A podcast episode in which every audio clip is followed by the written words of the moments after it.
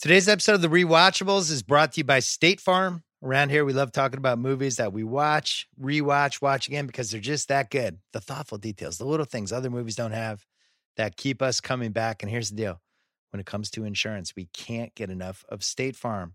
They have all the details we appreciate. They make insurance easy. Monitor coverage, pay your bill, even file claim through their app, which was awarded Best Insurance Mobile App 2019. And thanks to their network of over 19,000 agents, You'll have someone local to walk you through options and help you choose a policy that meets your individual needs versus cookie cutter coverage. Best of all, they give it to you straight. No gimmicks, no games, just guidance you can count on. It's a no brainer. Go out and get the insurance you deserve. Get State Farm. Like a good neighbor, State Farm is there. Get a quote or find an agent at statefarm.com. Meanwhile, DC Universe isn't your average streaming service. Not only can you watch your favorite superheroes and villains in action, you can read over 22,000 digital comics, all while connecting with DC fans in their interactive community forum. DC Universe available on your favorite devices. Get 15% off your first three months with code rewatchables valid for monthly subscription only expires May 31st, 2020. Redeem at dcuniverse.com slash join. Join for a free seven-day trial. Once again, dcuniverse.com slash join. We're also brought to you by theringer.com as well as the Ringer Podcast Network, where we're still trying to crank out all kinds of content, even though these are uh, obviously crazy times. Hope everyone is staying safe out there, making the right decisions. Hope you are helping out different charities or whoever you can help if you can, if you have the means. And we're going to, as always, try to give you a little more levity right now. Consider that a divorce. Total Recall rewatchables coming up. Please fasten your seatbelt. This summer, Welcome to Mars. let Arnold Schwarzenegger Great. You got a lot of nerve showing your face around here. Look who's talking. show you a side of Mars that no one on Earth has ever seen before. Arnold Schwarzenegger, You think this is the real Quaid? Total Recall. It is. Rated R. Starts Friday, June 1st at a theater near you.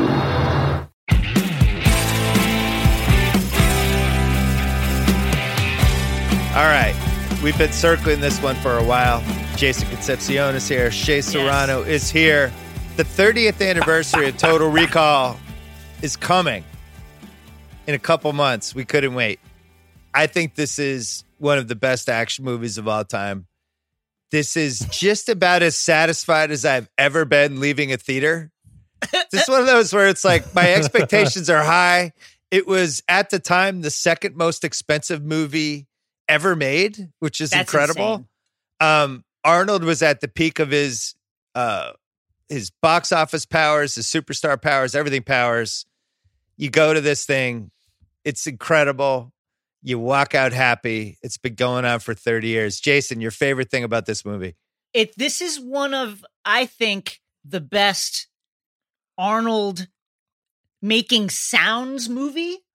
Just he makes he's like ah, ah, he's constantly like make ah, he's making these wild sounds all the time. When he first has the freak out in recall and the and the people are trying to are wrestling with him he, get off you!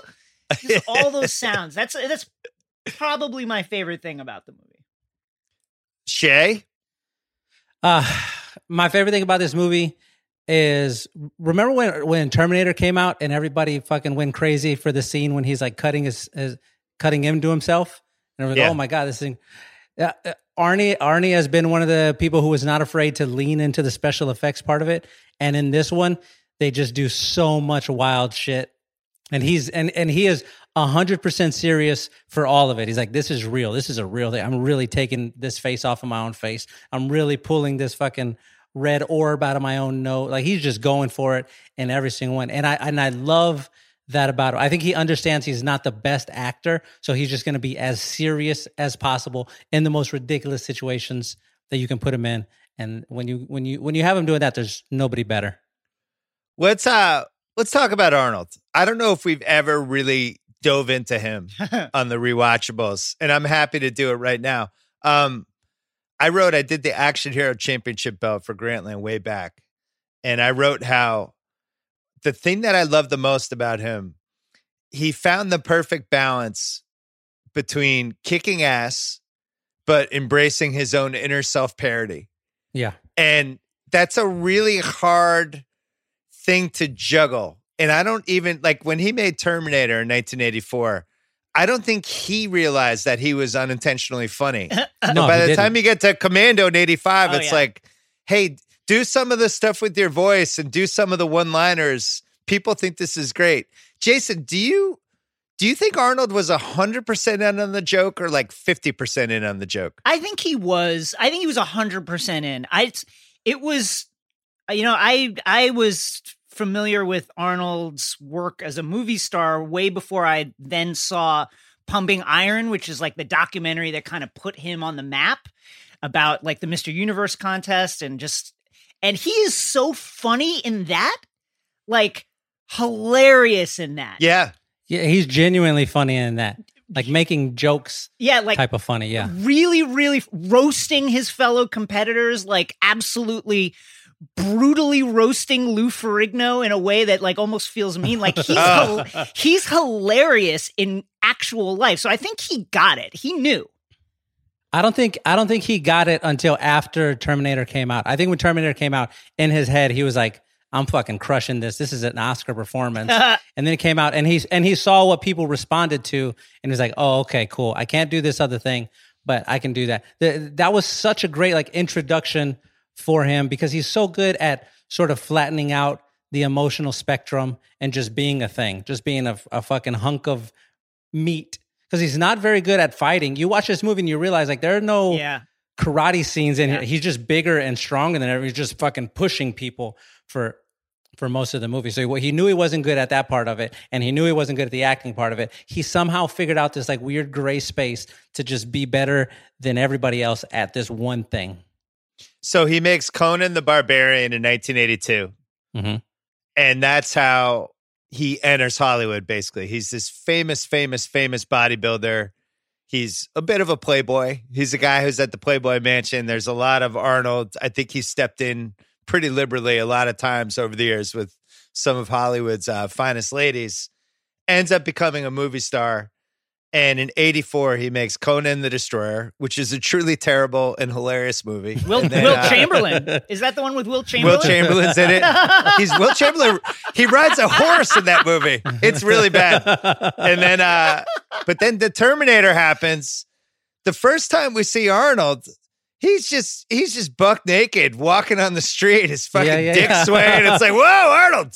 Uh, and he's great in that. But the "I'll Be Back" was the seminal Yes.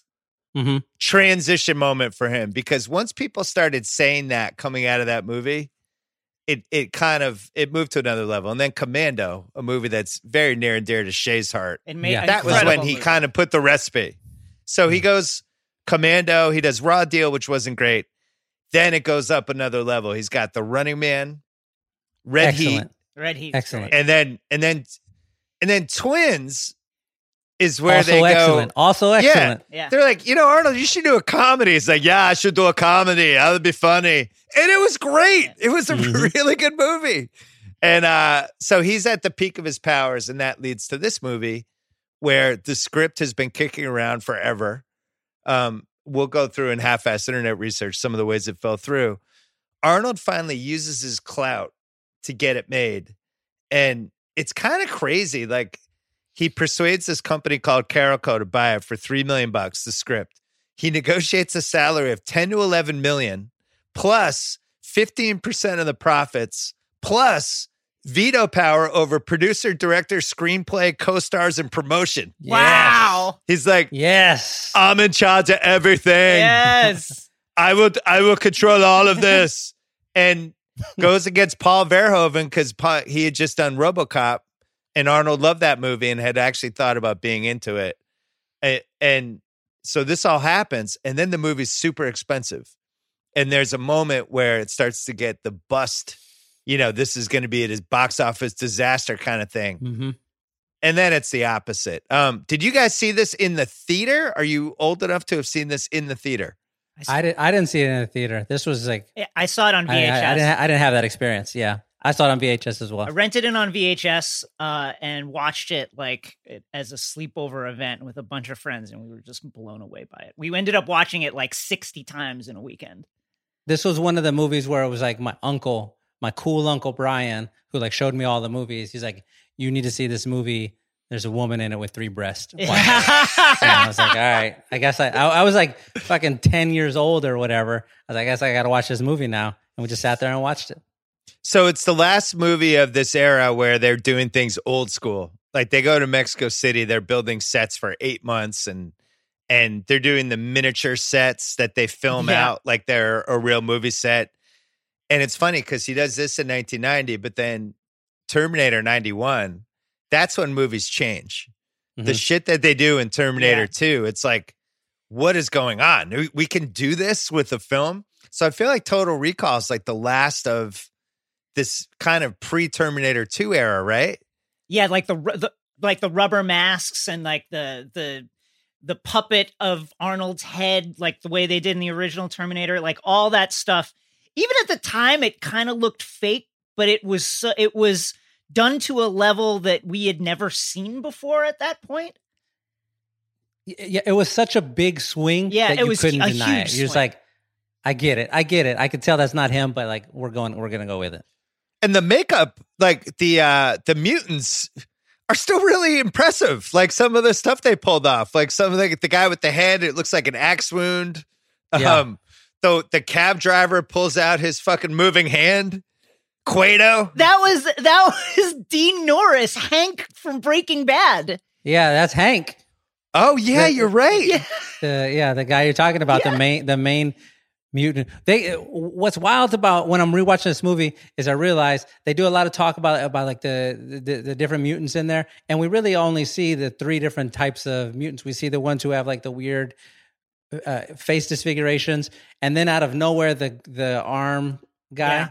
And then, Qu- and then Kuato like growing off of the other person. I, I would like to see like forty other types of mutants because there have to be. Uh, Like, are those like? Is that like the three main ones? You're one of those three. If you're, Well, don't sleep on the three boobed lady. I think Yes. that's the fourth bucket.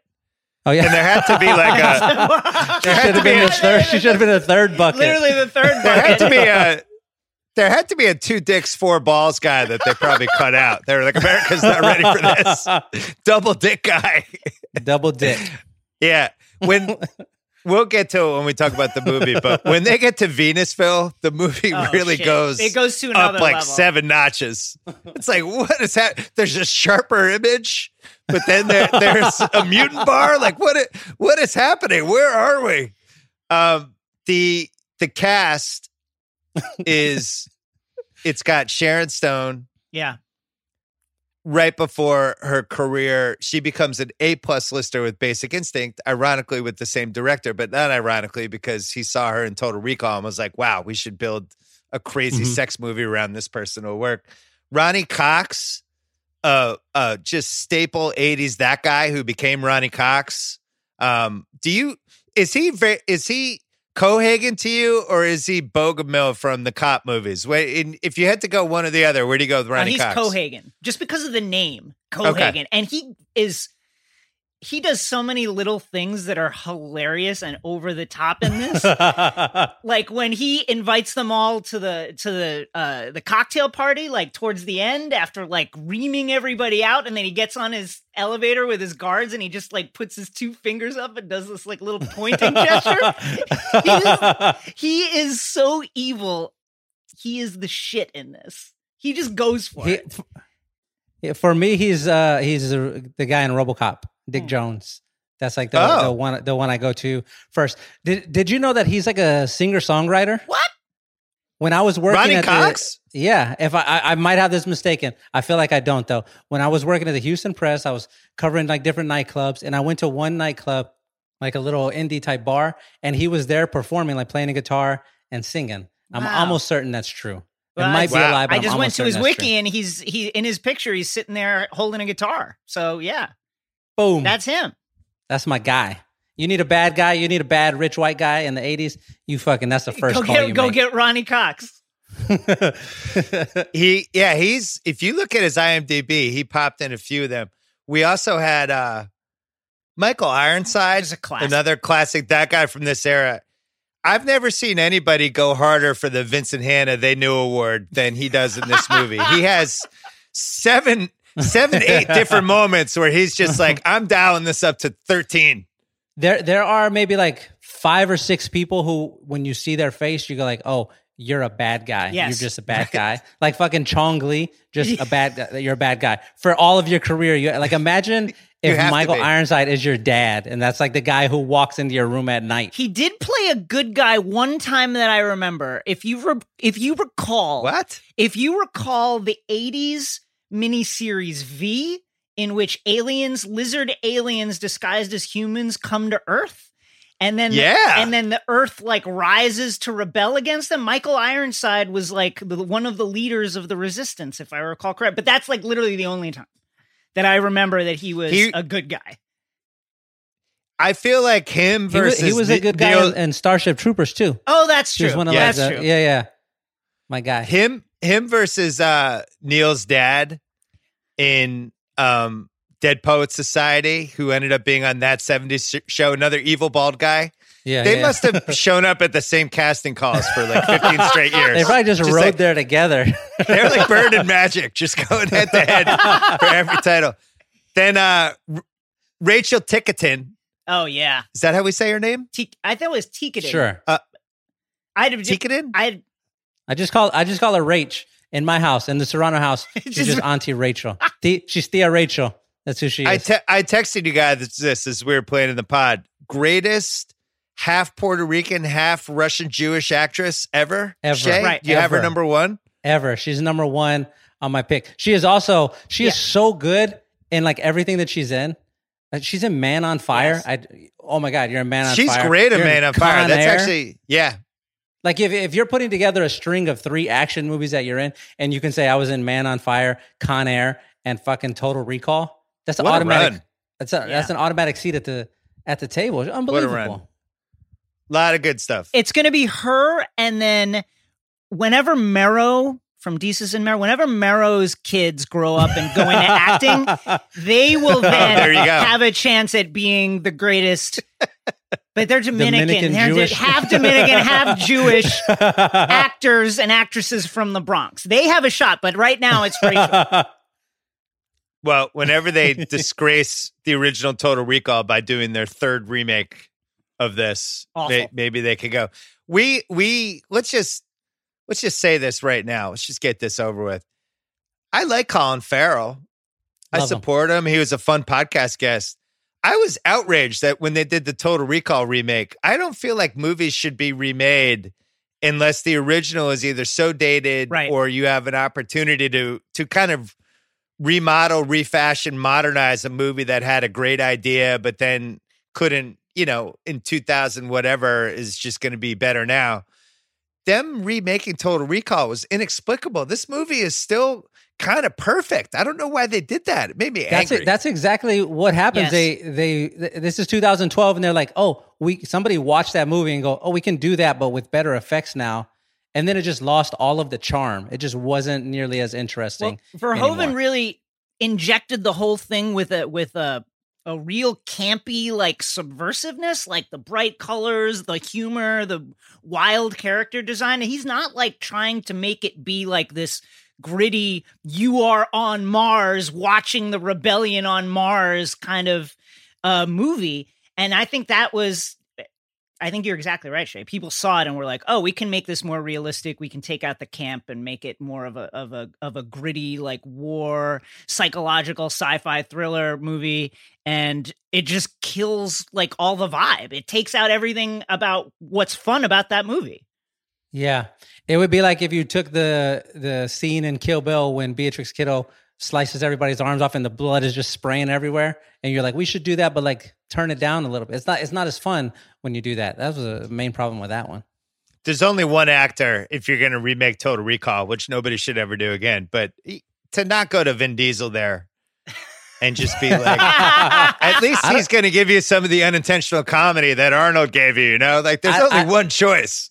I love Vin Diesel desperately. I don't think he can pull this off. I don't think we've had an actor who could do what Arnold can do. Like you try to picture The Rock in this role, and The Rock is just he's just he Yeah. can't quite get there. He Yeah. just I don't I don't know. Well, one of my favorite things with Arnold, he- well, two things actually that I just think nobody has been able to really replicate. One, when he tries to be funny and he knows he's being funny, but it's somehow it's funny two different ways. It actually is funny, but then it's funny that he knows he's trying to be funny. Yeah. And then and when Arnold tries to act, when he's really like trying to act, it's just wonderful. It's spectacular. like even him trapped in the chair, like going, oh, oh, oh! this is actually some of my favorite Arnold acting, like legitimately Yeah. ever. He when Yeah. when he first arrives at Venusville on Mars, and then the, the mutant little girl comes up to him and is like, "Can I tell your future?" And then he he rubs he, her face. He rubs her face. He's like very becomes this like really warm and charming guy, and you immediately through his reaction to her like, oh, that's the side I need to be on in this movie. The, these the mutants who are being oppressed. He like he crushes it in this. He sells it. Like when when Sharon Stone is like, uh, you know, it was it was still fun, Doug, even though uh, it was all implanted memories. Like some of it was still fun. He was like, oh, thanks. He's like he's really got some nice quiet moments in this. Yeah, he's even when Sharon Stone turns on him the first time and his reaction to it, it, it seems authentic. Laurie. What are you, Laurie? What are you doing? Yeah. Like he's like genuinely hurt by it. he wasn't expecting her to do that like in real life. He was like, wait a minute. What's going on here? I love. I I really really love that scene so much because they get they get in like a real fight, like an actual Yeah. fight. She fucking s- slices him across the chest with a kitchen knife, and then 15 seconds later, they're just sitting there talking. She's like, "My bad. I. It's just part of the job. You get it. You get it." I love Shay looks like he's filming a Nike video for like some seminar for for billionaires. I love the I'm- I- background of. Shay. As as soon as I sat, I sat down and I saw y'all with your you've got like these very professional setups, and I'm just holding mine like a fucking open mic comedian. It's like open mic total a- recall. I need a stand. so the film was loosely based based on uh, Philip K. Dick's short story. We can remember it for wholesale, which got knocked around Hollywood for years and years. The budget was somewhere between fifty and sixty-five million, which it made it was second most expensive movie at the time, nineteen ninety. Can you guess what the number one most expensive movie was in 19, ever in nineteen ninety? Uh, Gone. The answer don't know. shocked me. You won't guess it. It's Okay, Rambo 2. First What? Blood Rambo. Rambo 2? Part 2 was There's the no way most that's true. expensive movie There's no until, way that's true. until 1991 How? Terminator 2 became the most expensive. Yeah, I don't know. I don't know. A lot of Somebody- stuff blowing Some, up. somebody somebody got been- rich yeah, off of that. Somebody been embezzling money off that of that production. But my only thought was maybe they paid Sly like 30 million Hmm. back then to do it. I don't know. I don't know. Um, the movie made 261 plus million worldwide, which is a crazy number for 1990. I, mean, I don't even That's know what lot. that is now. Uh, our guy Roger Ebert, coming off a, car- a career-ending loss on the Tommy Boy podcast, he gave it one out of four stars and put it on its most hated list. It's been tough. Raj coming back strong here, three and a half stars. Attaway Raj. Total Recall. Attaway Raj. Good comeback. He said it was one of the most complex and visually interesting science fiction movies in a long time, and argued that it sh- demonstrated Schwarzenegger's talent as an actor by showing more Yeah. confusion and vulnerability yes, I than in I- previous roles. 100% agree. Jason, give us the science fiction um grade for this movie from you. You you've been you've been known to dive into the science fiction realm from time to time. Uh, how how good, how accurate, how groundbreaking. Well, uh, to me, uh, the whole thing with genre, especially sci-fi, is like, does the does the setting, Mars, uh, memory wipes, memory implantation, does the like the tech and the setting and the and the and the 2084 Earth context overpower the story? And it really doesn't. Like, I think they really do a good job of making it about this character Doug Quaid, who is caught in a really confusing situation. Thought he was a construction worker. Turns out he's like a spy who's switched sides. Um, I think it's it's really well done. Um, I'd give it a I'd give it a eight out of ten on the sci-fi scale. I mean, that's part of the reason why that. that's part of the reason why the why um you know the the effects are campy and you can tell they're fake and all that stuff, but it doesn't really matter because it's about Arnold and his acting performance and about the characters that he's involved in. I, yeah, I think that's a trait that all of the very best science fiction movies have. Is like uh, in the worst science fiction movies, they're doing weird stuff just to do weird A hundred stuff. percent. And and in the very best ones, everything serves a purpose. There's a reason that we have this weird thing right here at this one weird moment. Like it all fits together, and it just is. It's super entertaining to watch. We're going to take a break and then we're doing the categories. Hey, we all love escaping reality, and right now we need it more than ever. Good thing there's a new incredible way to escape and be entertained Quibi, a new premium streaming service designed for your phone with movie quality shows and episodes in 10 minutes or less. New episodes of fresh original shows releasing every day. Shows with the biggest names in entertainment, people like Christoph Waltz, Liam Hemsworth in Most Dangerous Game, Sophie Turner braving the great unknown in a dangerous environment with a stranger and survive, and Kaitlin Olson and Will Forte get mixed up doing home makeovers for the cartel. In Flipped, Quibi has it all from the comfort of your phone with some pretty cool effects too, where you can tilt the phone and and watch it in different screens, all that stuff. Download the Quibi app now to enjoy a free 90 day trial. All right, I have a lot of categories. I didn't even really know how to handle most rewatchable scene. Um, just a lot of candidates, and if I I'm gonna rip through them, and then if I left anything out, um, you can uh, throw them at me. First one, Arnold goes to recall.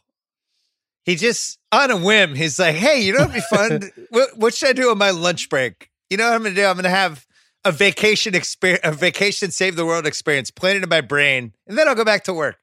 Um, he I like when he uh when he picks his his female to accompany him on the journey and and he's Yeah. starting to get drowsy. He's like hetero, athletic. Slim, athletic, voluptuous. Athletic. Demure, aggressive, sleazy. Be honest. Sleazy. Just great, sleepy Arnold. Uh, then he freaks out in the chair. It looks like we've got another.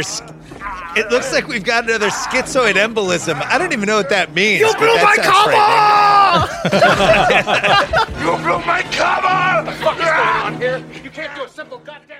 he dials it up to 19 other levels and i'm gonna throw that scene combined with when he gets into johnny cab and then gets in the airport fight i feel like that's all one giant scene when he runs into the old fat guy from the construction site and all of a sudden the four guys are jumping him and he's got to kill him so anything else from that scene Um, it's just you bringing that up. There's really like I- was reminded of the fugitive in the way, like especially like the middle act of this movie is just absolutely balls to the wall, never stops. Once he's on the run after recall, it's Yeah. like scene after scene after escape after escape after fight after fight. It's just like constant action.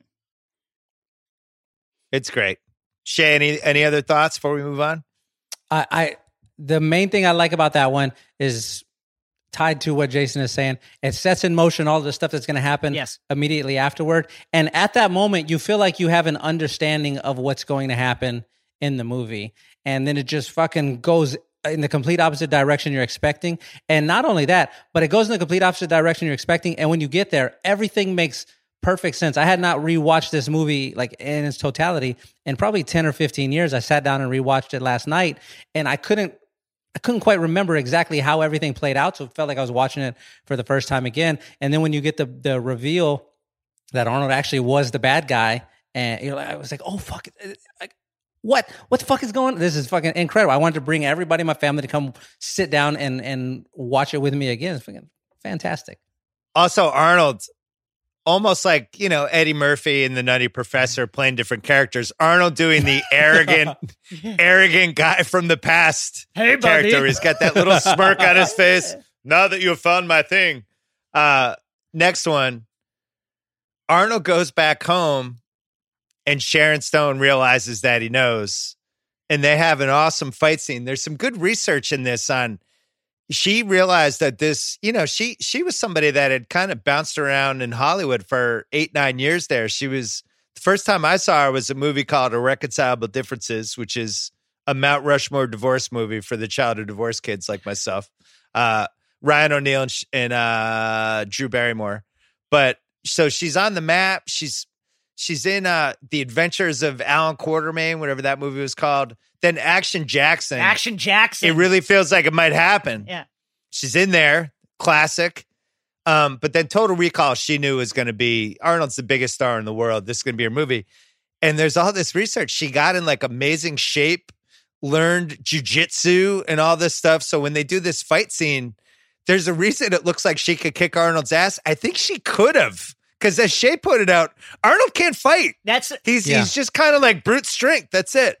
Well, the thing was that was kind of the style in the 80s like we for it's it's we're so used to like the the the kind of born of bornification of action movies now and the John Wickification of like action movies now that we Yeah. forget that in the 80s it was all about being huge. It was like Stallone Yeah. and Schwarzenegger and and Jean-Claude Van Damme you're supposed to be big and you just kind of like overpowered people. Like there's all these scenes in all of Arnold's movies, but especially in this one where Arnold just like breaks through restraints, like he's strapped down, Yeah. but then just like pulls his pulls like huge steel restraints like out of their housings and just like because he's just huge and strong. So I think that was kind of the style. And then that's the best fight scene in the movie because she comes at him like with a whole technical angle and her stance and everything. She really seemed like she knew how to fight. Yeah, it's like a like a king cobra versus a grizzly bear Mhm.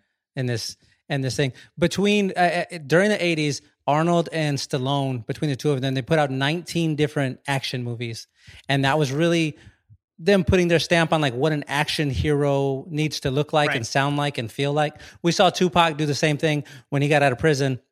And he became like the, the the the version of a gangster rapper that became what a gangster rapper is. Like that's what they did in the '80s, and and uh, I don't know. You just watch it and it's it's fucking. I don't know. I, I'm, I'm just gonna keep saying how much fun it is to watch. That's all that it is.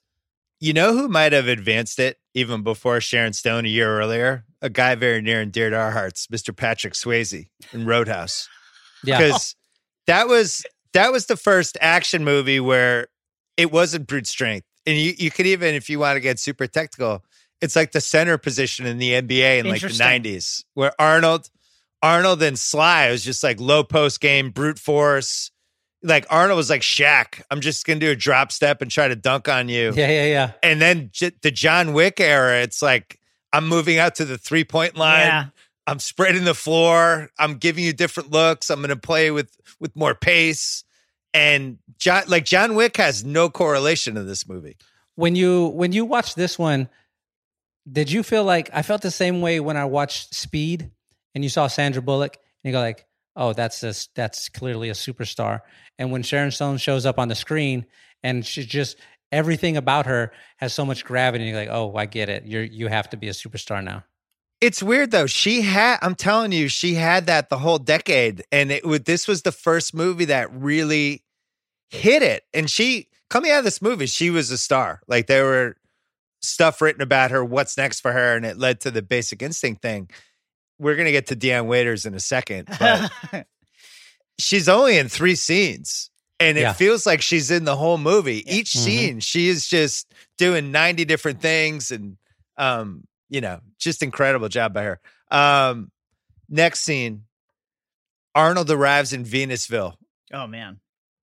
Couple of the uh couple of the places there you could eat or drink. You could you could drink at the Sleaze bar.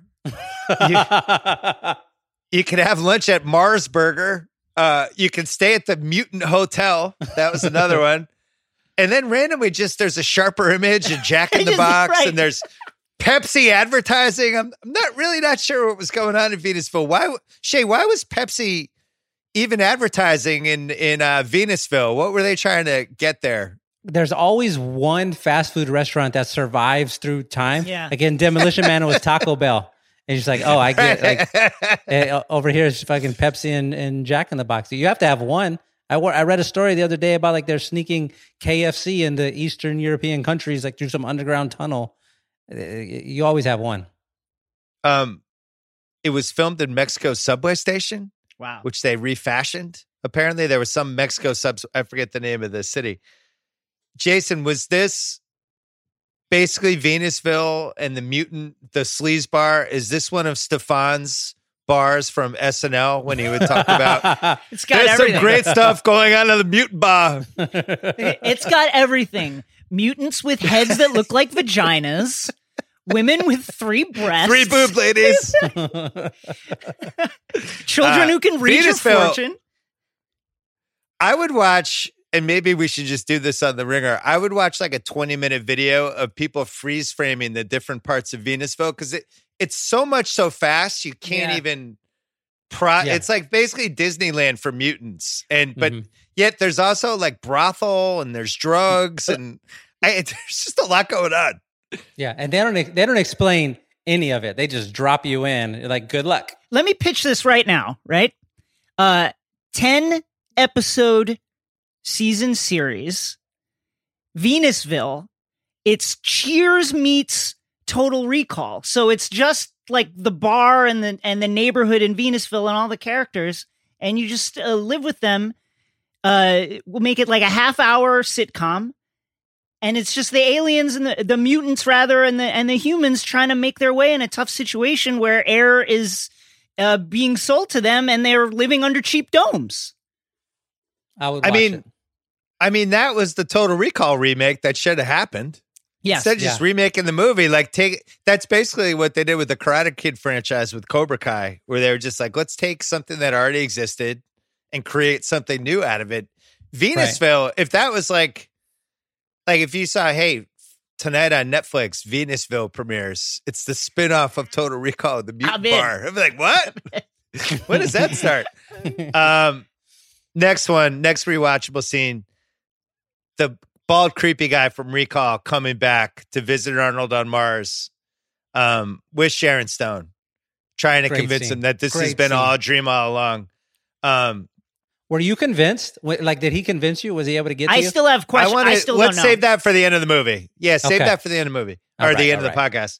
Um, because I I think I have a lot of thoughts on that. The sweat drop is iconic from this. It's movie. iconic. and it, it's and Arnold's like makes that confused Arnold's face, and he's like, "What?" And then he realizes what's going on, Now you did it. and then Sharon Stone kicks his ass again. She Again. kicks Arnold's ass twice in this movie, and it seems legitimate. Um, and then we have um, we have Stone versus Rachel Ticotin, which um, Verhoeven says in the DVD commentary, apparently, which I did not watch, that he believes it was the first time ever in a feature film where two women had an actual fight versus just like a cat fight, like they would have on Dynasty. Right. This is like an actual, like real fight that's fun to watch. That has, you know, we we just did Fast Seven with Mhm. Letty fighting Ronda Rousey. Like this is the Jackie Robinson of of awesome female fights.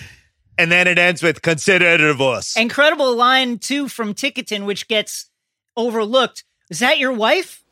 That was your wife? What a bitch. You're right, right.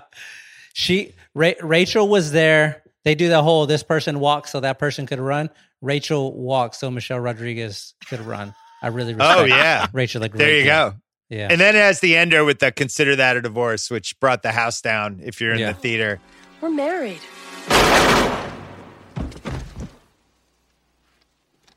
Consider that a divorce. This is a phenomenal seven minutes. right. It's re- it's really like everything about that guy who's only in one scene, the sweat drop guy. Um, Arnold trying to read the situation. It it moves a couple different times, and you have the second fight after the first fight. It's really good. Um, yeah. Next one, Kuato, which um, no, no, thanks. no, thanks. I just, I just want to point out like how unbelievable this was in 1990. Yeah, it was like Still they were- unbelievable now. it- you were not it looks ready for real.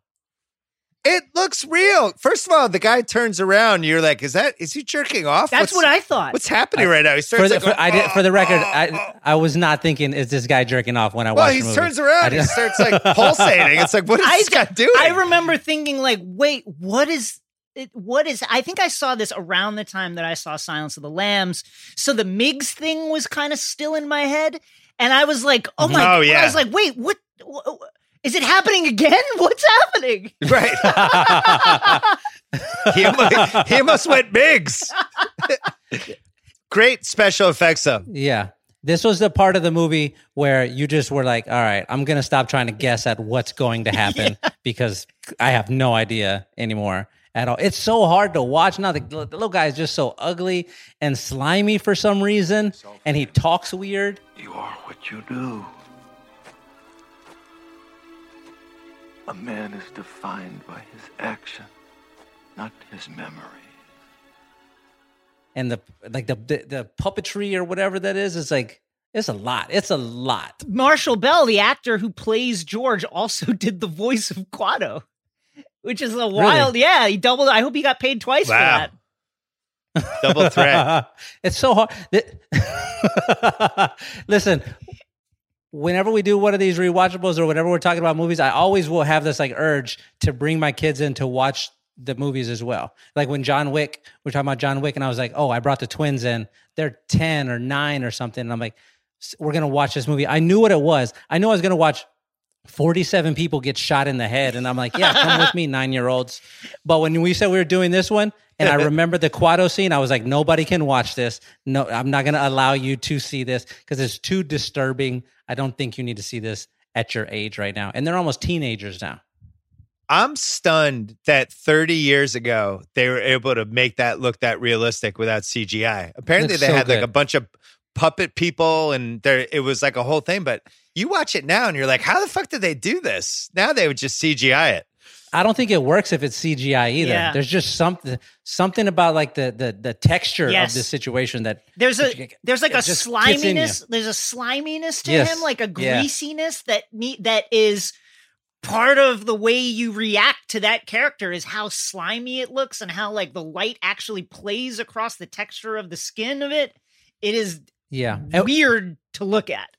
It is gross. And when you rewatch it now, and you see the guy walking around, and they're shooting just a lot of them from like here up. Yeah. And a couple of times you see like far away shot, and he clearly fucking gets big like an umbrella at the at the Right. bottom of him. You're like, oh, I, I My- get my it now. I theory understand. is it was it, the look of him was like influenced by garbage pail kids. This is just my theory. yeah, that's a good theory.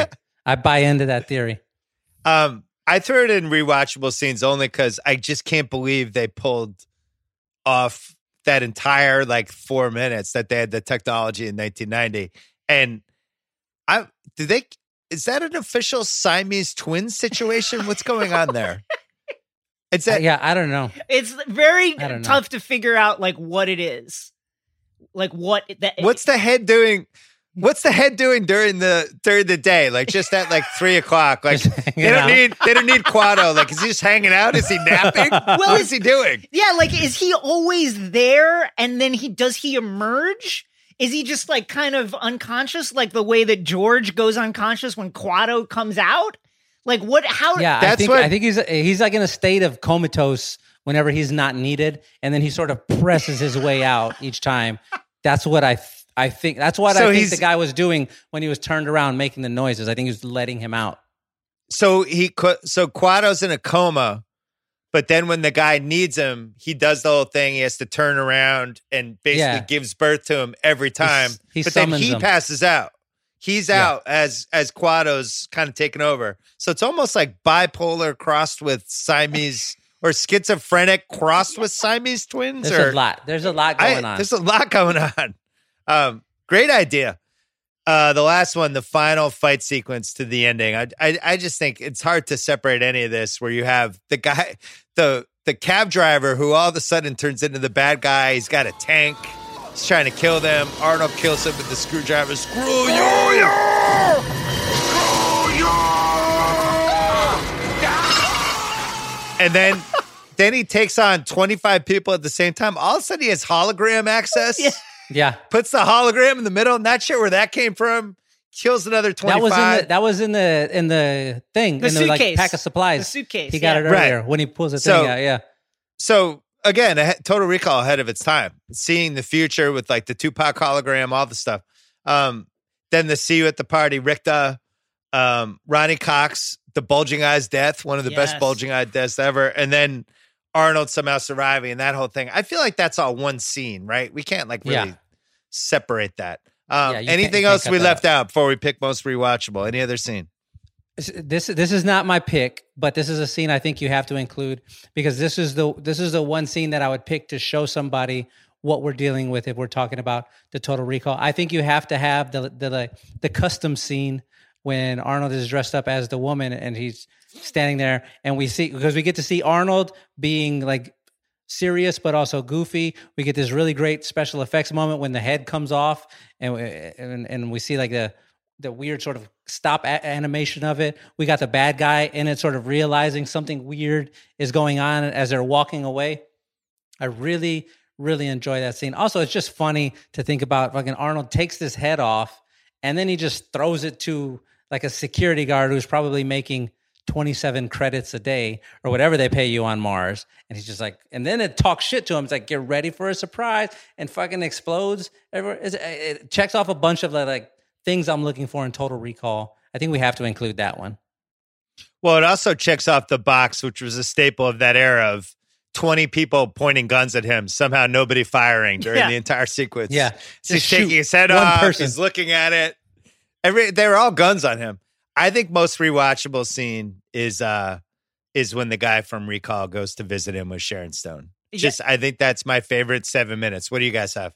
Yeah, that's the that's the one that I pick because eh, in almost all these situations, you have to pick the scene that has the line that everybody remembers, and the Yeah. consider that a divorce line is just it's it's up there. Yeah, absolutely. I mean, that's that's the scene where you just begin to question everything that you're seeing in this in this film Mhm. and begin to wonder like is he still in the recall chair like is this all happening in his head how much of this is real um and then to end it with an iconic line is just the best I wonder if that was like a, a scene during. I mean, like a if that was a moment during the meeting when they were all like, "What if we do end this with him having been in a dream the whole time?" Like, wouldn't that be weird? I'm glad they didn't pick that. I'm super glad, but I wonder if that was a conversation they had. Jason, would you believe me if I told you that the original line was consider it a divorce and Arnold workshopped it? Pretty adamant and that it maybe it should be considered that a divorce and they tried it both ways and went with, went with Arnold because that happened. yeah let me do uh, i'll do yours and then let me just roll and i'm just going to go uh, i'm going to try a couple of things So after that after we get this one we just roll it Paul, keep the keep it going. I want to try one thing.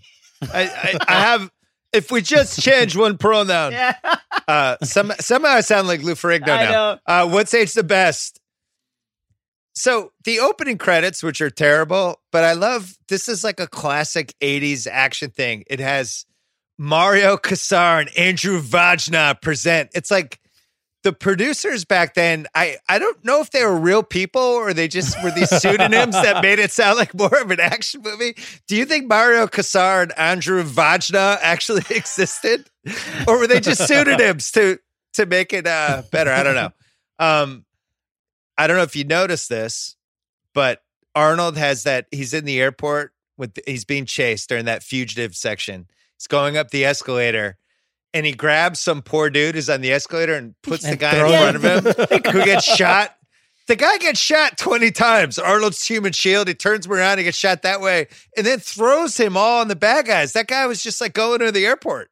it was uh, first of all amazing that none of the bullets went all the way through but also like Right. so gross Amazing. there's also a there's a moment in that where where you see uh richter like his feet step Yeah, yeah, on the body like it's just Steps like like on the bullet hole. there's no reason for this shot it's just in there Yeah. to be like let's take this over the top it's them stomping on the dude's bullet-ridden chest. It is so gross. And there's like a squishing sound. It's like it's crazy.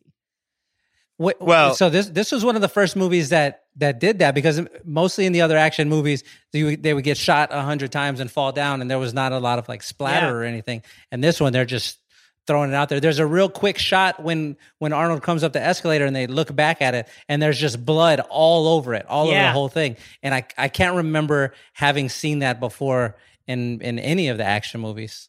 The last rat that got shot, that's another one where there's just way more blood than you would have by killing one And rat. It splatters up on the screen. Yeah. Like the So when I when I was doing the research, I didn't even know this. Originally, it got an X rating because it was so gory. Oh, they actually wow. had to Yeah. like scale it back. But I think Verhoeven was like, "Look, I'm not getting rid of the human shield getting stepped on. Yeah, we need that. yeah. I'm, I don't care. You can give me the X rating, but I have to have that." Uh, another what's age the best.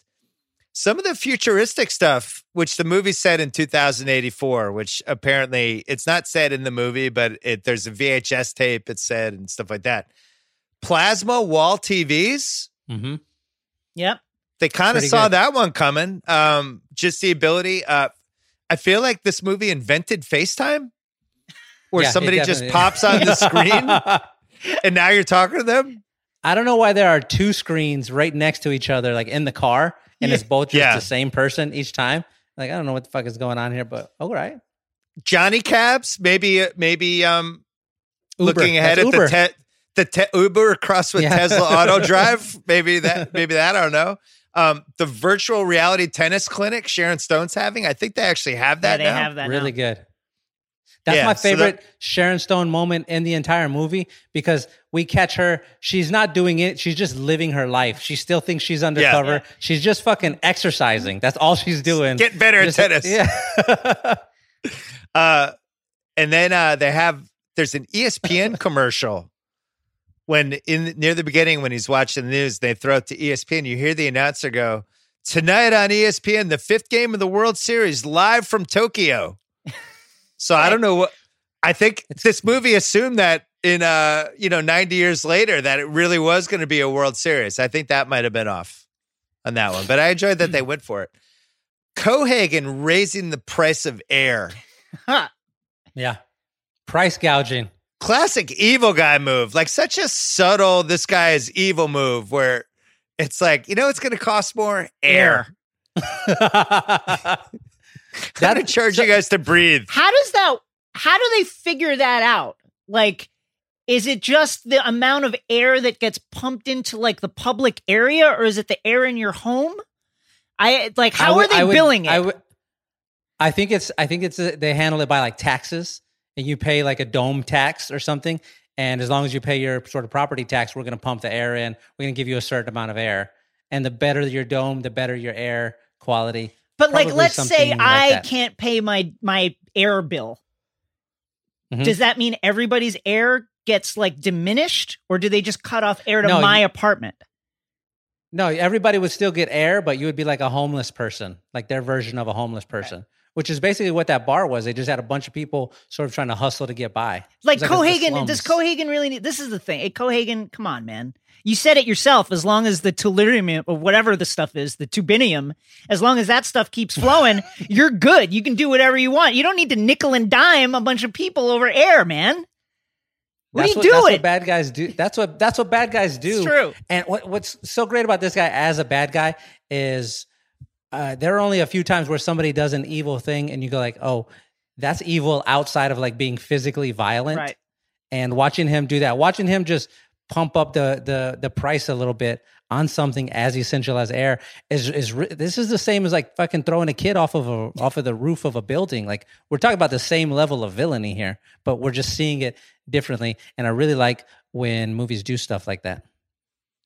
It would almost be like if Trump during a pandemic was trying to figure out like the best way to make more masks that he could make money yeah, from yeah. or something. Almost like that. Uh, Cohaagen, unfortunately, The- Cohaagen like better at his job. Unfortunately, Cohaagen versus Trump, compare and contrast. Uh, that also leads to Arnold with one of my favorite Arnold just delivering an Arnold line. Give these people air. gives these people air. He takes air, which is a one syllable word, word and makes it three syllables somehow. Air. Give this people air. It just really goes. Anything else uh, age the best for you in this movie, or should we move on? I like the the the tech specifically. I like the fingernail polish thing. I Yeah. forgot that they did that, and it's just like dook, dook, dook.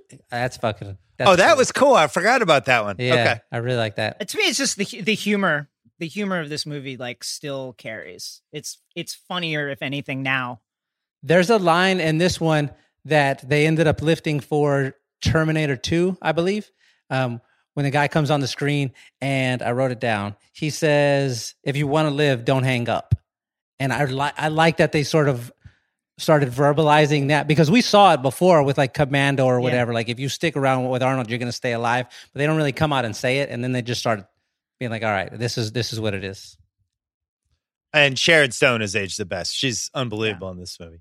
What's aged the worst? The opening credits are truly awful. They 83 to 90, they just couldn't figure out the whole opening credits thing. They're just like, we're just gonna trap people in the theater for three minutes with bad music and poor computer graphics. And this is how our movie's gonna start. Yeah, what was the idea behind this kind of like the these kind of red bars, these like melted red vertical bars? Like what was what were what were we trying to convey with that?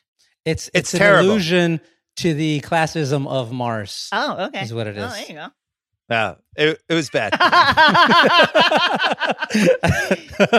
I was trying. I was, that was my best Sean Fennessey impression right there. I just wanted. To, It was I've been good. practicing. that was a good. It was a good run. Um, I don't really have a lot of what's aged the worst. I, I guess it's aged the worst for producer Craig's girlfriend who couldn't make it through the movie. But um, I really feel like this movie has aged wonderfully, and I, I don't have a lot of complaints. Do you guys have any other what's aged the worst? No, I, I really, I, I, I think I'm finally aligned with you on this. We're we're together. They're just watching really it. are. There was there was no part where I'm like, oh, they could have done a better job of that. I, I one of the things that I didn't notice the first few times I watched, and I noticed this one is just like. I love how open-minded Arnold Schwarzenegger is in this movie. The like the Quaid character, he's just walking around like none of this stuff affects yeah, him he's not at all. He's he's throwing jokes at people. I love when the when Hank from Breaking Bad is like, "You got a lot of nerve showing your face around here." Look who's talking. Yeah, he's just great. He just he just seemed like friendly with everybody. I love I love that of I love that of him. One thing that aged the worst, maybe I don't know, or maybe this is just a silly thing, but they give him the they, they give Arnold the shot in the neck to put him to sleep when they're going to do it, and then he wakes up and he, and they're when they try to get control of him again. The the nurse or the doctor, she just freaks out and she just fuck. She hits him with eight of them, trying to get him to. I'm like, you probably killed that guy. Like you know, telling how many people you killed with your fucking eight at once machine shots. Uh, we're gonna take a break, then we're gonna do casting what ifs. Hey, we hope you've been enjoying brilliant sound your way on Sonos. Every Sonos speaker designed from the inside out for incredibly detailed sound and deep bass, fine tuned by Oscar and Grammy winning producers, mixers, and artists. Trueplay puts the speaker tuning capability of the recording pros in the palm of your hands, optimizes the sound for the unique acoustics of the room. Getting started super easy. Plug your speaker in, open the app, connect all your favorite streaming services, control the sound through the app. Your voice, Apple, AirPlay, two, whatever. All Sonos speakers and components work together. Start with one speaker, connect more over Wi Fi when you're ready. Look, I have it all over the place. I've been home a lot.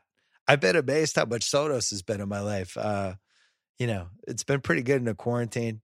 It's been good if you're just watching things with the mute. You can pop it on your little uh on your one speaker, whatever you want to do it. Um, also great for movies uh, to accentuate, especially like some of the more modern movies where they really cared about sound. Um, super easy to set up as well. Look, go to sonos.com to learn more. You might learn something you didn't know. You might see some sort of uh, deal that you didn't know they had. S-O-N-O-S.com. I highly recommend it. All right. So couple bizarre casting what ifs with this one. And this has to do with the history of the movie. In the mid 80s, Dino De Laurentiis, which might be another fake producer name. I don't know if all the producer names of the 80s were just pseudonyms. He had this project attached to star as Doug Quaid, Richard Dreyfuss. what? Uh, that doesn't work. That doesn't work. Richard doesn't. Dreyfuss What are you, as That- Doug Quaid. Harry? What are you talking about? I've never been to Mars. That's really good. That was really, that was really good. Uh, I don't understand it. Richard Dreyfuss in a tank top, like working like a at a construction site, like. Harry, I'm thinking about going Hey. to recall. It was right around when uh when he was making Stakeout. So it's like kind of Wow. Richard Dreyfuss trying to become an action guy. so Great I actually like Stakeout. Yeah. Yeah, Stakeout's good. Um, then David Cronenberg was given the script by Dino De Laurentiis, and he decided he was going to get William Hurt, and he envisioned it as Spider Goes to Mars or Spider Man Goes to Mars. Um, that didn't work either, and then eventually Arnold was like, "I'm taking this over." Thank God. Um, Thank God for Arnie. So two people turned down the role of Richter, one of which was Robert Davi. Remember him? Ooh, I love Robert Davi. Big fan. The other one, ironically, since we joked about this before, Kurtwood Smith, Neil's dad from Dead Poets Society, the guy at the yeah, that bird. makes sense. so he that turned down this role, and Ironside stepped in. I guess maybe they had an honor system. I don't know. Um, and then after uh, Sharon Stone's performance as Lori in this movie, Verhoeven decided he would cast her in Basic Instinct once he got that movie due to her ability of playing a character that could change from a timid, charming sweetheart to a diabolical person and back again in a moment's notice. And he says this on the director's commentary. He also stated that this is the way Sharon Stone is in real life. Wow. Nice. Okay, well, Is all that right. fun. Th- Tough yeah. beat, tough right. beat for Sharon Stone. All righty. Uh, all right, best uh best that guy, aka the Joey Pants Oh, Award. I have a good one here. I mean, there's a lot of that guys in this movie. Michael Ironside, aka uh, Richter, his lead henchman, Oh, that the, guy. the yes. bleach blonde guy, Yeah. that guy. Helm. Michael They- Champion. Helm. He was in uh he was in Beverly Hills Cop. Mhm. I looked through his IMDb. It looks like he was the bad guy in 50 movies over the course of 10 years. His name is Michael Champion. Perfect. Perfect. so I thought we'd give it to him. Uh, Vincent Hanna, they knew a word every single Michael Ironside scene. Yes. He's yes. Yes. dialed it up to 15. Sometimes he's at 13, other times 17, but it, it's dialed up. I just want to say, like, y- you learn so much about his character through in, in so few scenes. Like, it's all about how jealous he is that his wife was put into this deep Yeah. cover operation where she's fucking Arnold Schwarzenegger for uh, God knows Tough how many beat. weeks. And he, it's just, you can tell right from jump, it's been driving him crazy. Like when that one guy comes in after the first fight with Sharon Stone and, and Quay goes on the run Yeah. and he goes to help her, right? He and kicks her. yeah, he's He just like, him. get away from her. Don't touch her. And it's like you in that one second, you're like, oh, I get it. This guy is just like been driven insane because his wife is getting railed by Arnold Schwarzenegger all the time for work. It's a tough one. Tough beat. The Dion Waiters Award. I uh, uh, just a couple nominees before we get to the obvious winner, but the three bo- three boob lady coming in hot, put up some points and rebounds and assists. Um, Kuato, two seats for Kuato. uh, he he was fucking freaky, but uh, Sharon Stone. This is a quintessential Dion Waiters Award performance. She's in three scenes. She kicks Arnold's ass twice. She's super sexy in the first scene. You you leave this movie thinking that that person is going to be a massive star. I don't know what else we would want from a Dion Waiters Award uh, nominee. Doug, there's something I want you to know. You were the best assignment I ever had. Really. I'm honored. You sure you don't want to? Just for old time's sake? Come on. If you don't trust me, you can tie me up. I didn't know you're so kinky. Maybe it's time you found out.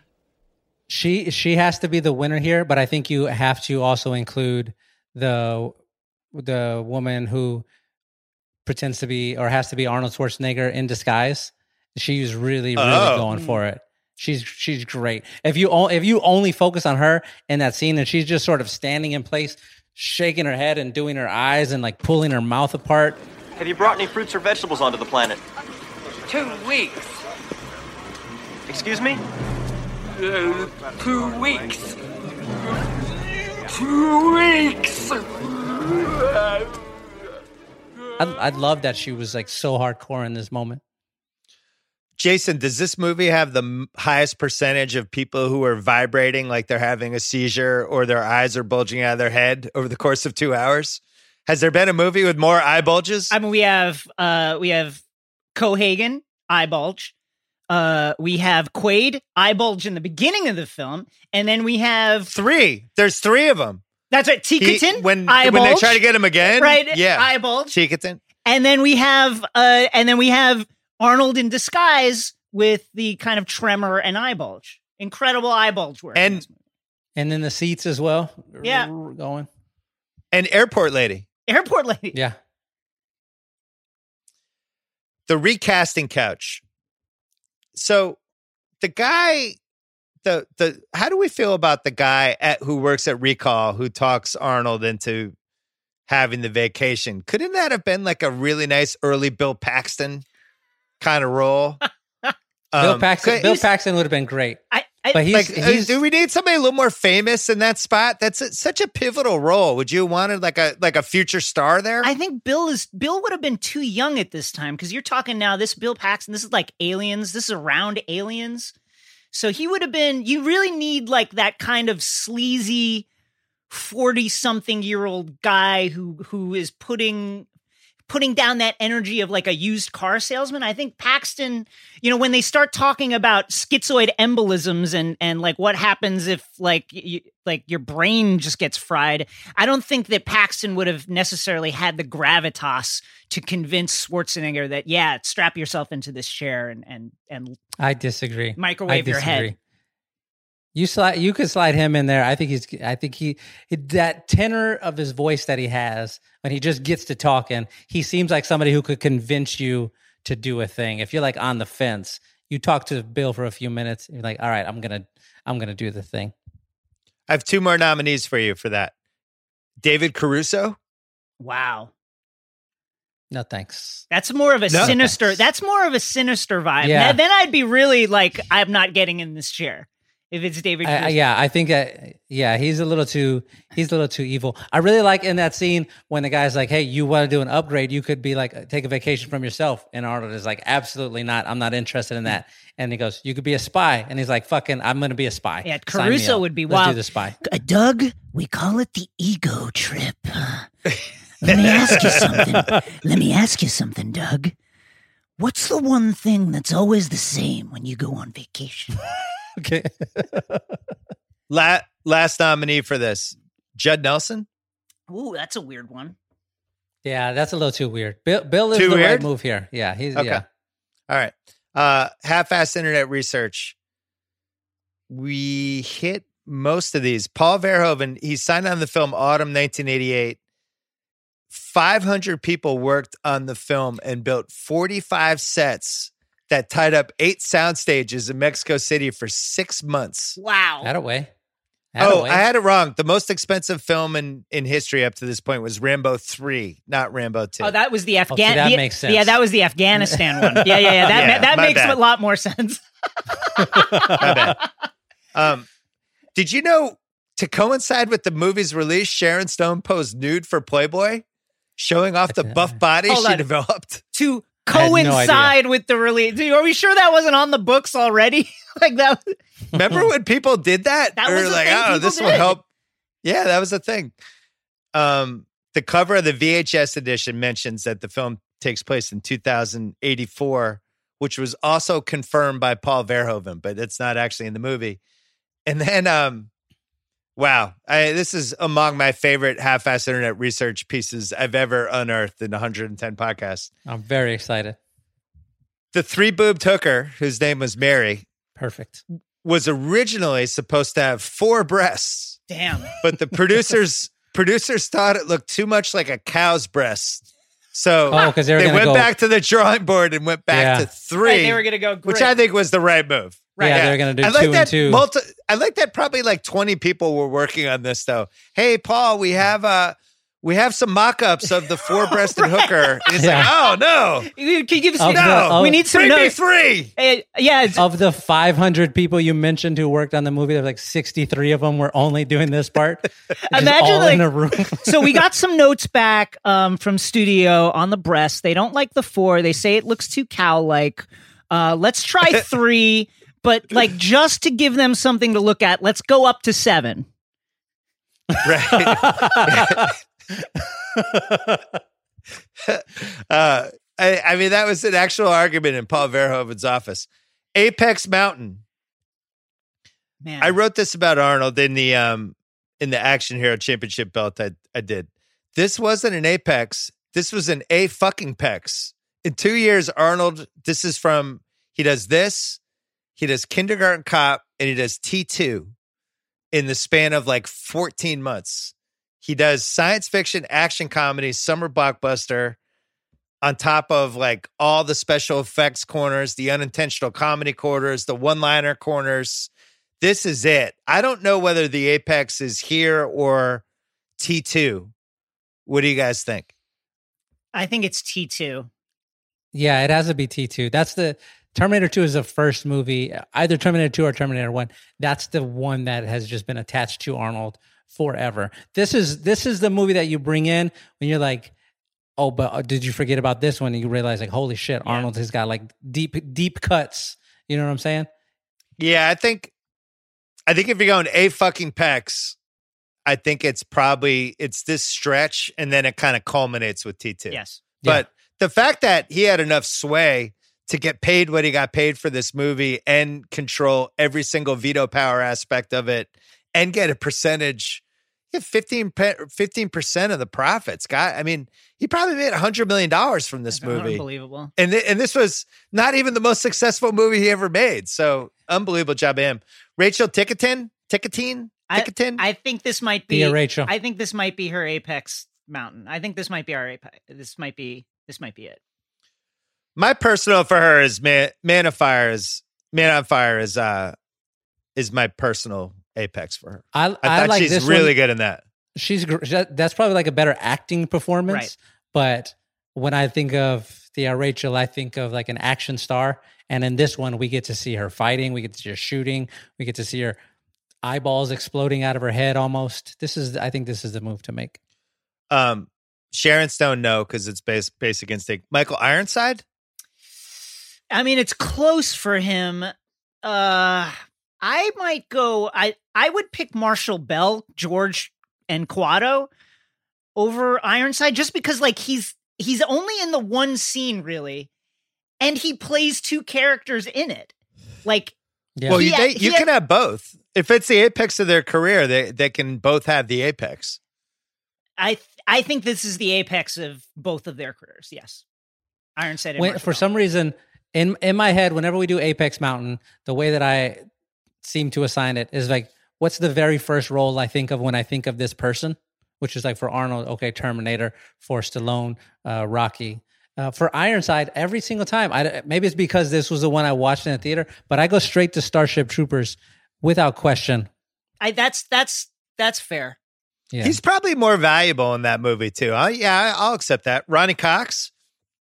RoboCop. Yeah, RoboCop. For me, RoboCop. It- RoboCop. Well, for me, for me, it's this for Ronny Cox. For me, it's it's Yeah. Cohaagen. Yeah, I, w- I would say Cohaagen as well. Uh, Mars.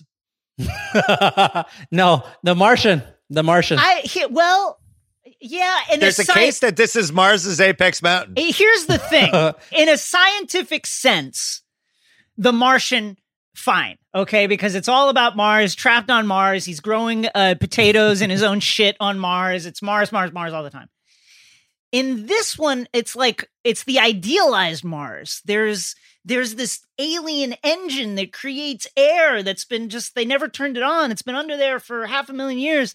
I think that I think that this is Mars's apex mountain. The Martian is about that's about that's Matt Damon's vehicle. That could have been it could have been the moon. Mhm.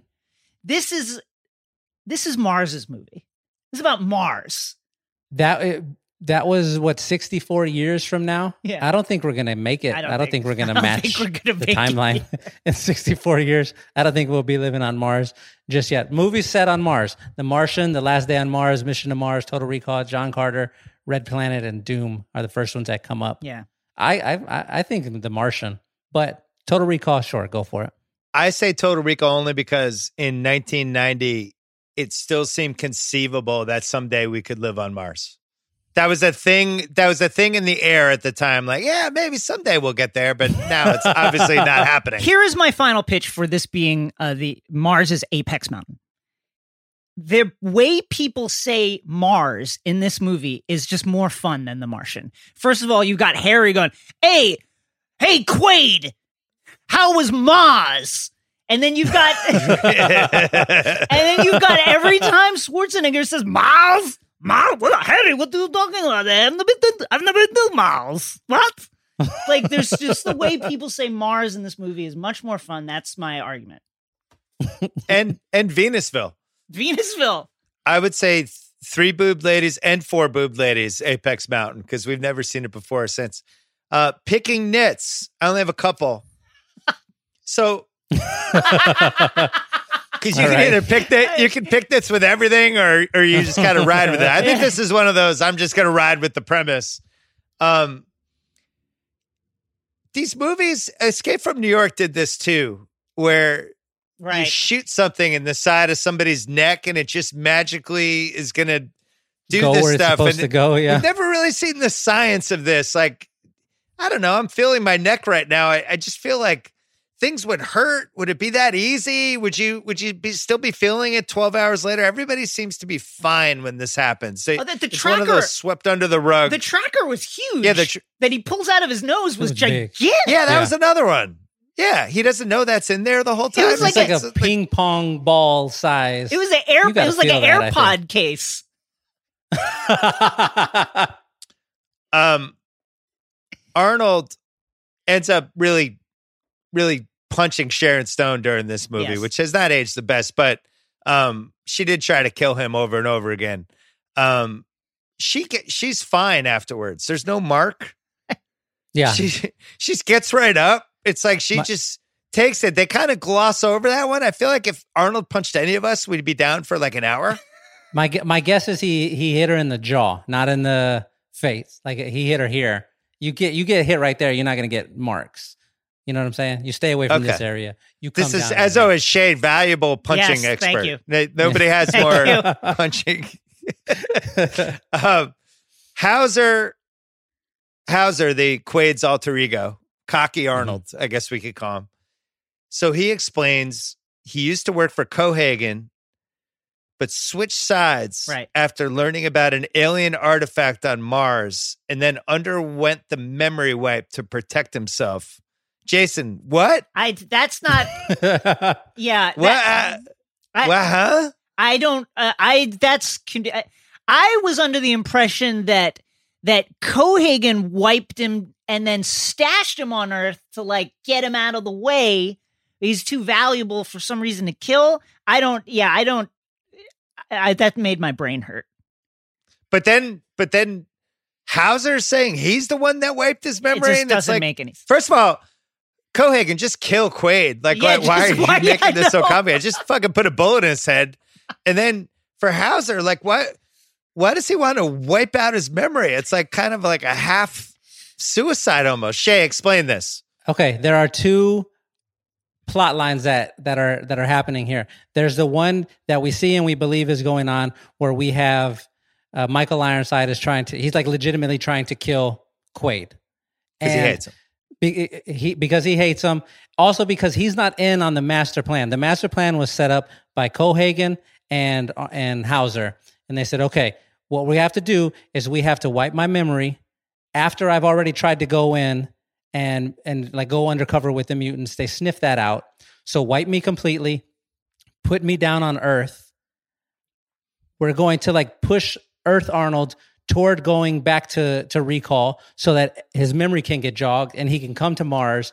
And now he's going to be able to like work his way in with the mutants, and we're going to use that to kill Kuato. And then after that happens, we bring Arnold in and you rewipe him, and I'm going to be back. That's why Cohaagen doesn't kill him because he knows his job at the end is to like reset Arnold so that Hauser can be back. You know what I'm saying?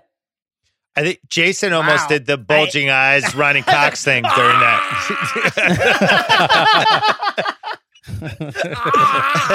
that was a good explanation. I think though. that was really good. Um, I one of the flaws in that whole premise is Arnold, pretty recognizable guy, the six foot three, two hundred eighty pound guy. I was like, let's send him back to Earth. Nobody will notice this guy, this Mhm. giant fucking dude who's a hero on Mars. And why, why give him the last name Quaid, which seems very close to Kuato, the guy he's gonna kill? Why not just call him like Doug Johnson? yeah. Uh, Seems like the Q thing is a little strange. Um, Okay. Best quote, we've named all of them.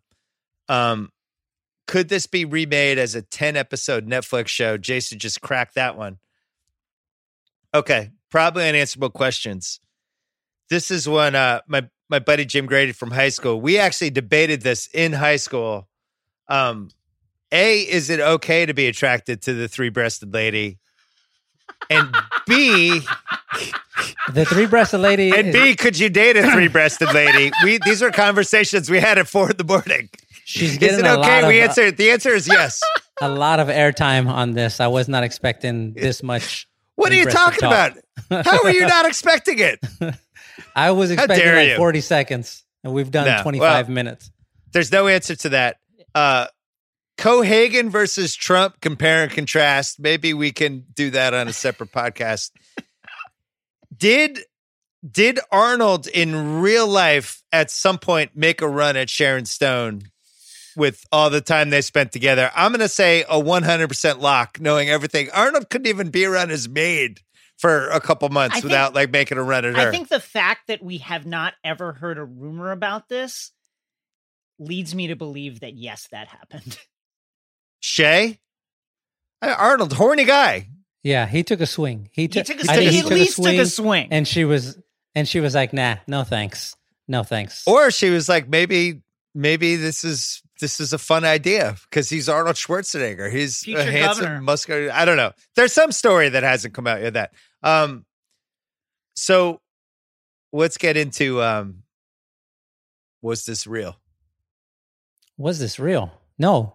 Wait, what? wait, wait, wait. was- What, part real? of it? What part of it was? Yeah. What was this in his head, or was this actually happening So in here- the way that we think it was, uh, because of the way it was depicted in the film?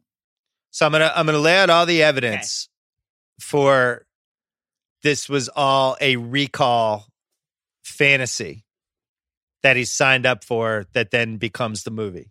Um, Verhoeven said he wanted to make the movie completely ambiguous so the audiences would not know even at the end if it was just a dream. But he did say he believed the ending was a dream, but then the casting of Arnold suggests it was not a dream and that people who would go to see an Arnold movie would be in favor of a reality ending versus a dream ending. But if you actually like pay attention and you watch this movie 75 times, so the guy at the beginning who should have been played by Bill Paxton, he pitches the secret agent ego trip to Quaid. He tells him, quote, by the time the trip's over, you'll get the girl, kill Yeah. the bad guys, and save the entire planet. We see him picking who he wants. He they go with 41A. He does a demure athletic. They have sleazy- her face on the screen. They have her face. When Dr. Lull tosses Ernie a computer chip, he looks at it and says, That's a new one, Blue Sky on Mars. That's what his trip was called. The scientists say that. And then um, when Quaid goes to shoot the doctor with the sweat drop, the doctor actually describes all of the events that will happen subsequently in the movie, like the thing's gonna almost collapse, blah, blah, blah. So I think the answer is it was a dream from the moment he's at recall. That's my that's my official answer. I think I think if you're going to make the argument that it was a dream, then it can't have started at recall because the movie starts with Arnold already dreaming about Rachel. It's that's already in his head. So if this is a recall thing, that means he did the recall well before then, and we're just remembering it. Oh, all interesting. Now, Yeah. you know what I'm saying. So the, the the cases against it being a recall are he has the dream. He's doing construction and the guy gives like side eyes him. The guy who ends up eventually trying to kill him when he's like, Mhm. "Yeah, I want to go to Mars," and that and that guy gives him like a really evil look. yeah, And then Sharon Stone does the same thing. She gives him kind of an evil, suspicious look too. So that would insinuate that this was not a dream. I don't. Yeah, I don't think this was a dream because because of those exact things you're mentioning. He has he's already dreaming about Rachel, which means he's already seen her, and we know that he's seen her because when he goes back to to Mars, they're like, "What are you doing back here?" All of that stuff has already happened. I think it has to be a real thing for sure. Jason, what do you think? I think that it is it is part of a brain damage delusion and I think that he's running this memory back in a loop which is why he dreams about Rachel in the beginning. This is not the first time he's run through these memories. This is who knows how many times he's been doing this. So he's just stuck in this loop that's happened to him because he's had his brain fried by this process. I disagree. That's that's that's a depressing version of this. Yeah, I think here's the thing. I think we're all kind of right because I think Verhoeven makes the movie and he's like, ah, fuck it. I'm I'm gonna, I'm putting everything on the table and we're not solving it. And he says in the director's commentary, commentary, I want to make, I wanted to make a movie that was completely ambiguous on what actually happened. And now we're sitting here debating what happened. But I, and he's did probably it. laughing if he's still alive. He's like, look He at these it. fucking guys debating whether this is real or not. I specifically went in two different directions at the same time. There is no answer. But I think there's more evidence that it was a dream than it was real. But I, I think you could go either way. Who won the movie for you guys? You know who won, you know who won the movie for me? Not Arnold, not Rachel, not Sharon. Eye bulges. Oh wow. Best eye bulges in movie history. There's something eh, whatever. The entire movie is like almost the entire movie is set on this alien planet and the entire movie is set up like in a future that we don't know and we don't quite understand. But when you get to whatever scene you're in and there's eye bulging happening, you understand sort of implicitly how painful that must be. I, I can't remember another eye bulge scene in a movie like this. The, the the only other eye scene I think of immediately is in Hostel when the Mm. girl's eye is hanging out of her head and the, it's a cut it. But as far as eyes go in movies, I think I, I think eye bulges won this movie. That's that's my pick. I'm going to kind of take Shea's and take a different angle with it. I'm going to say this is like the most mainstream version of of like the David Cronenberg body horror style like the the mutant designs with like Dean Norris with the vagina face and the three-breasted lady and Kuato and then the eye bulges and all like the gross things that happens to happen to people's bodies in this. This is like one of the most gross mainstream action movies. It just in terms of like disturbing you with the human body that's ever been made. Um, and so I'm gonna I'm gonna I'm gonna say that I'm gonna say body horror. I, I'm between Arnold and Paul Verhoeven Wow, because because uh, I think this was a really hard movie to pull off, and Yeah. I, I didn't really fully realize it till I was researching it. The to do this movie pre 1990, basically, their their filming's done in 1989, and all the things they had to do that now they would just CGI three fourths of it. Um, I, it's hard not to say he won, but then you think like Arnold, the to buy the script and to craft it in a way where he's going to make all the money if it does well, and and uh, and then he crushes it, and it leads to this three movie apex for him that where he's honestly one of the five biggest movie stars of my lifetime coming out of that three thing where it's like that 12 year run he has of box office reach stardom all that like the way he kind of reshaped action movies and this is like right in the dead center of it so I, i'd probably lean to arnold but um i really think he's one of the five biggest movie stars we've had since i've been alive and i don't know who the other four are but he's definitely one of the five Yeah, when uh when I was talking to my youngest kid about this, who um super big fan of The Rock, every movie that The Mm. Rock is in, He's like, uh, when I'm t- talking to him, I'm like, this guy here, this is my version of The Rock. I care about this guy the way that you care about this guy's movies. Uh, you know what we didn't mention? I, I've I've neglected to bring this up. Um, and what's age the best? I do it very quickly. The scene when Arnold goes to the hotel and he has a the guy's like, "Oh, you left like a message here for yourself or something in the safety deposit box." I love in a movie when there's like a cryptic message in a safety deposit box. Yeah. I can't think of a time when that was like a bad twist in there. I just love to to open it up and see like a marker and a police badge and like seven dollars in cash. And Right. it all means something, and you're gonna find out later on what it means. I really love that. That's a, like such a fun little trick. It's true. It's where it works 100% of the time. I think the difference between Arnold and The Rock, other than his movies have just been kind of, I think, bigger and better. I there's no point in Arnold's career from 84 through 94 where he's gonna like hop into Vin Diesel's movie as a supporting character. Oh, like that. right. And I think Stallone was like that too. Both of those guys hit a point where it was inconceivable they were going to be not the number one guy on the poster and basically the Michael Jordan of the movie. This was like the action ball hero era or hero ball era for action movies where Yeah. you found the one guy for the poster and then you kind of built around him. I think it's changed now with now it's almost like the ensemble has more power now. Yeah. Like the way we've seen Fast and Furious kind of reinvent it where they just keep adding famous people and like but the totality of the stardom is Mm-hmm. the star.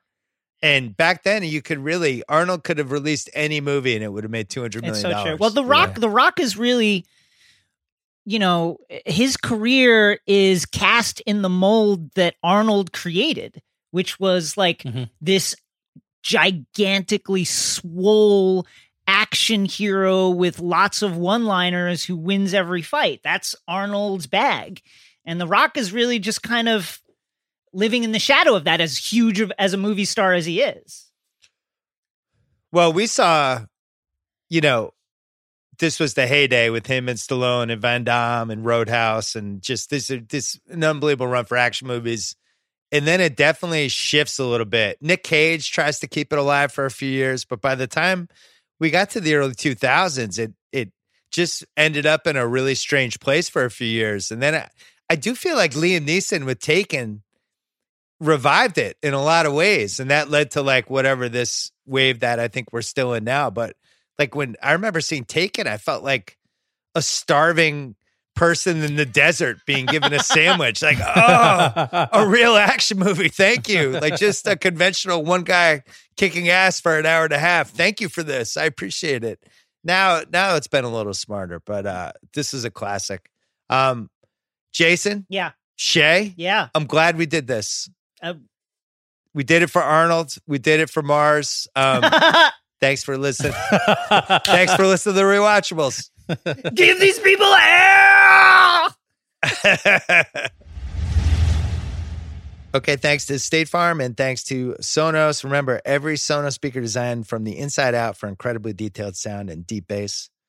Trueplay puts the speaker tuning capability of the recording pros in the palm of your hands. Plug your speaker and open the app, connect all your favorite streaming services. You can also connect your TV or even a turntable and listen to everything you love. Go to sonos.com to learn more. We'll be back with one more rewatchable this week Enemy of the State, if you want to get ready for that one. A classic. I'm glad we're doing a couple great action movies this week. Uh, we'll see you then.